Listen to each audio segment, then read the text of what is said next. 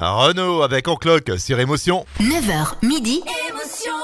C'est la grasse mat sur Radio Émotion. Bon mardi avec Radio Émotion et chaque mardi c'est un plaisir d'accueillir Muriel Mayette Holz, la directrice du Théâtre National de Nice pour cette rubrique Rêve d'amour. Bonjour Muriel. Bonjour François. Et une nouvelle histoire Je vous emmène près du port de Nice.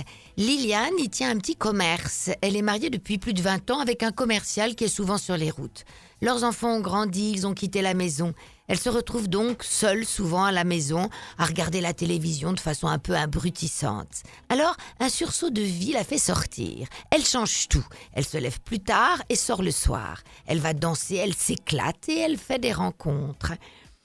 Et puis aussi le reste.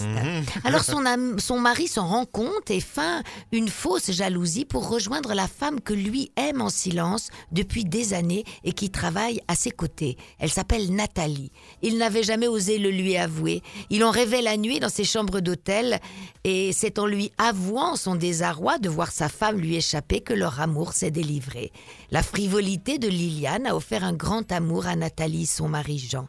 Seuls les enfants absents ont mal compris cette histoire, alors que les parents, eux, sont contents et très heureux. Eh bien voilà encore une histoire. Rêve d'amour, c'est la rubrique de Muriel Mayette Holz chaque mardi. Merci Muriel, bonne journée. Bonne journée. Dans un instant, on se connecte dans les cieux de BFM Nice Côte d'Azur avec Selka dans ce matin. Et tout de suite, Jacques Dutronc sur Émotion.